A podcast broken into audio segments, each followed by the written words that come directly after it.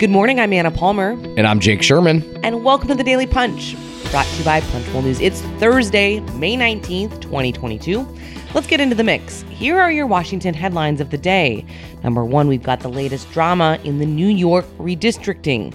Number two, big news on the USICA timeline. And number three, what happened in the Capitol after dark. All right, Jake, let's get into it. We have been covering the blow by blow of this drama in the House with the New York State redistricting maps. And uh, the drama did not die down. If anything, it feels like it turned up a notch uh, over the last 24 hours. Yeah, that's right. Just for, for background here, um, Sean Patrick Maloney has decided to run against uh, Congressman Mondaire Jones. Well, in Mondaire Jones's district, let's be completely clear here. Um, Mondaire Jones represents 75% of the district that Sean Patrick Maloney is going to run in. Um, the uh, this is unheard of. I mean, I mean, especially for a DCCC chairman. I mean, it's very strange. Um, and I tweeted yesterday some of Maloney World's uh, uh, theory of the case, which is that Mondaire Jones would be better ideologically suited to to um, run in another district and. Um, uh, he said that was thinly veiled racism, not on my behalf, on obviously on uh, Maloney's behalf. Um, Maloney received backup to, by Speaker Nancy Pelosi in an interview with me and um, uh, another top Democrat, so he's safe as DCCC chair uh, at the moment. But his decision here to run in this district, 75% of which is represented by somebody else, could force um, Mondaire Jones and Jamal Bowman, two up and coming in that they are you know newly elected lawmakers, up and coming uh, black Democrats uh, into one race in New York's 16th district. Um, uh, this is just so it's interesting. Yeah, you know, Richie Torres was on the the House floor yesterday after that thinly veiled racism um, uh, comment, and he he said, and he was told to ratchet the situation down a little bit and uh, keep the debate within the family. Immediately afterwards, uh, he did just the opposite. He came out and talked to Christian Hall and said, "My tweet speaks for itself. I was crystal clear about where I stand." I so mean, when you think about it, though, that's like telling, like, I mean, it's, you know, calm down. It's like patting a kid on the back who's, you know, and saying, "Don't do anything." I mean, they're not gonna. How else would did they expect him to respond to just completely rescind his frustration publicly? Yeah, and the and the and the and and someone made the point to me uh, and I think this there's a lot of truth to this. Like telling the CBC, the most influential caucus, probably in Congress, maybe in congressional history, to calm down is does not it does not make a lot of sense. They, especially when you are forcing two of their young rising stars to uh, get into one district and run against each other. I mean, Jamal Bowman and um, uh, and uh, uh Mondaire Jones are are are two lawmakers in the CBC who have just a ton of respect in the in the caucus, and, and frankly represent this new young wave. I mean, the CBC. This is a side note, but the CBC is aging, right? I mean, the CBC has a lot of lawmakers who are uh, who are up there in years and and have long kind of had frustrations that they've not that you know the whole Democratic caucus has had frustrations that it's too old, and now you have Jamal Bowman and Mondaire Jones who are kind of seen as two of the many members of the future of the caucus, uh, both the CBC and the Democratic caucus, who are being forced into a race because Sean Patrick Maloney, you know, doesn't want to get out of a district that he doesn't represent 75% of. So um, uh, it's it's a it, what a crazy situation this is. Yeah, what's what's so I don't know. I mean, you you laid it out pretty clearly. I, the thing is, it's hard to see how it resolves itself anytime soon. This frustration isn't going to ebb. Uh, Maloney, obviously, as you said, Pelosi's backing him to remain as D triple C chair, uh, which is just going to continue to rub a lot of people the wrong way as he makes these moves. But I mean, the race we aren't talking about, that I also think if, if, if you took away this drama, the race that everybody would be talking about is the fact that you also have Jerry Nadler and Carolyn Maloney teeing up to run against each other here. Um, you know, veteran Democrats, good friends, have known each other for 30 years. And I mean, that this is also going to be a member on member brutal race here. Um, and, and they are you know, while everyone can say, and, and, all the Democrats have said, the map is frustrating, it's awful. Um, you've had Hakeem Jeffries, likely the next leader, do an ad even to that effect. Um, there, this is going to be another really difficult thing for the New York delegation to go through. Yeah, that's right. I mean, it, it is. Um, uh, these are two people who've known each other for a half a century, two full committee chairs. I mean, we talked to Steny Hoyer about this the other day and said to him, could you remember an analogous situation in which two full committee chairs are running against each other? People have been friends for 50 years.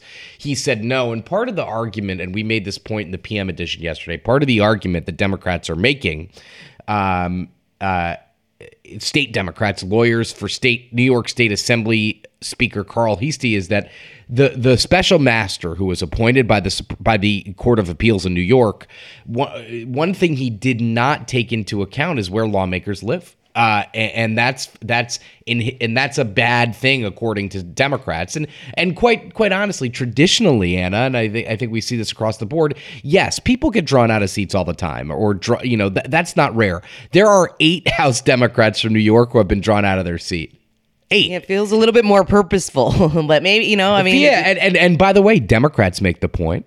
Hakeem Jeffries makes the point that I, I don't remember how many, but four or five minority districts they have been degraded in his word in his words meaning you know grace meng has been drawn out of an aapi district. Um, uh, bedford stuyvesant which as hakeem jeffries notes is the the uh, ancestral home or the home really of, of jay-z where he grew up.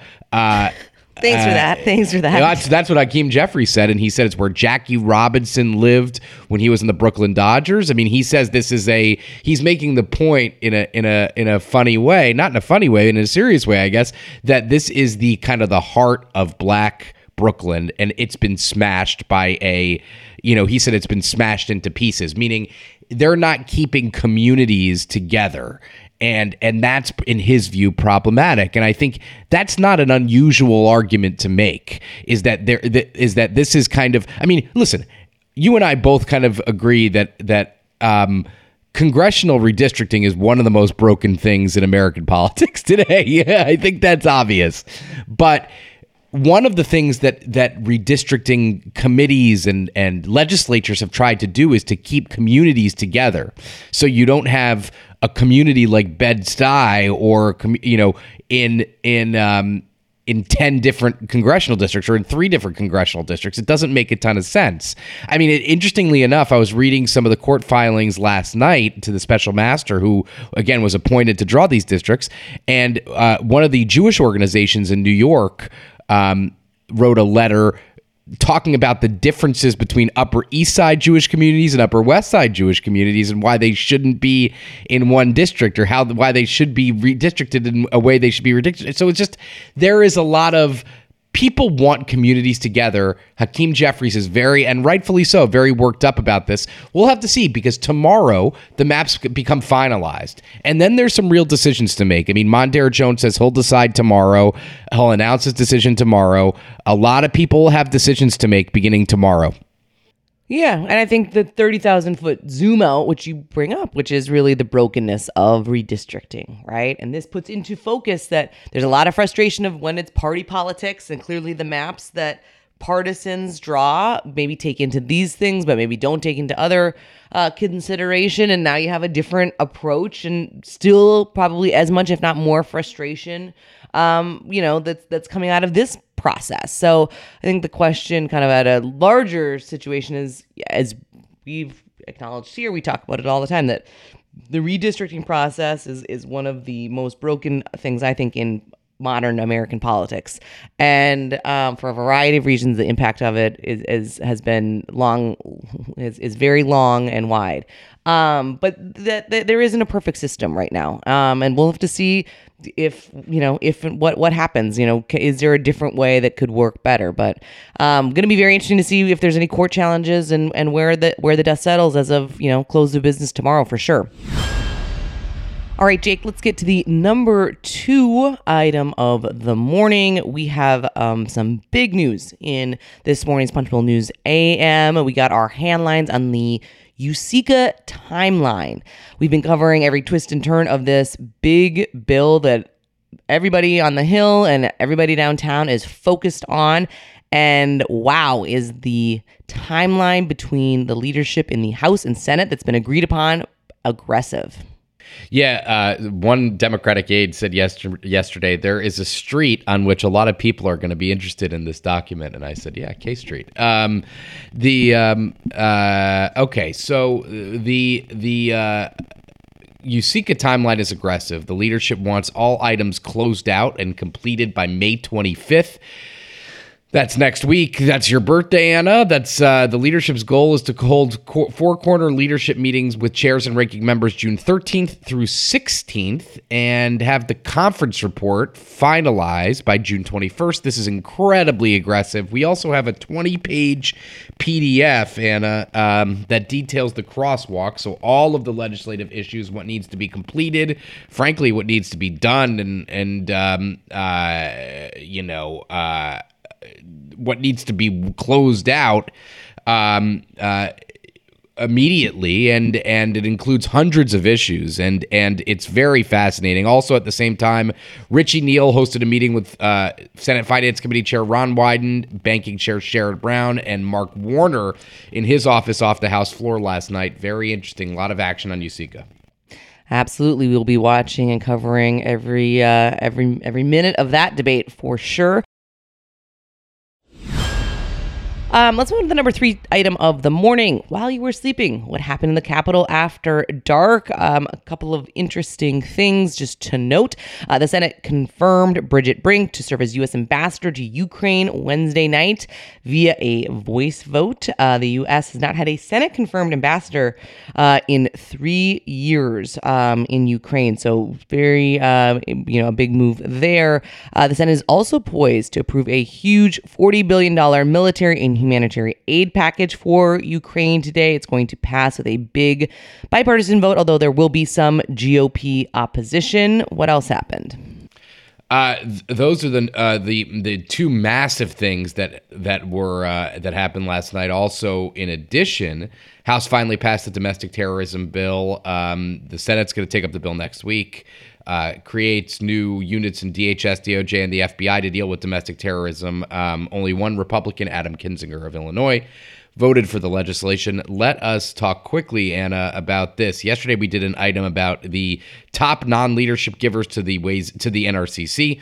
Uh, Vern Buchanan, who wants very badly to be the next top Republican on Ways and Means, was in eighth place, uh, um, well behind Darin LaHood, who's aiming to be NRCC chairman. But uh, suddenly, after we ran that item, Buchanan has vaulted to number one. Uh, he's now given 1.8 million this cycle to the NRCC. Um, uh, what a difference a day makes. There you go. Also, I just want to note for everybody, we have another June event that we are announcing we are going to be interviewing Representative Jim McGovern, the Democrat from Massachusetts, on Thursday, June 9th, around 5 p.m., about broadening food access through policy. Um, this is going to be a, a, fun one. We're going to do cocktails and conversation. Uh, so, drinks and light bites afterwards at uh, these stable, uh, long-time restaurant of Capitol, Hawk and Dove. So that should be really fun. You can go to our events hub to check out all the details and RSVP for that.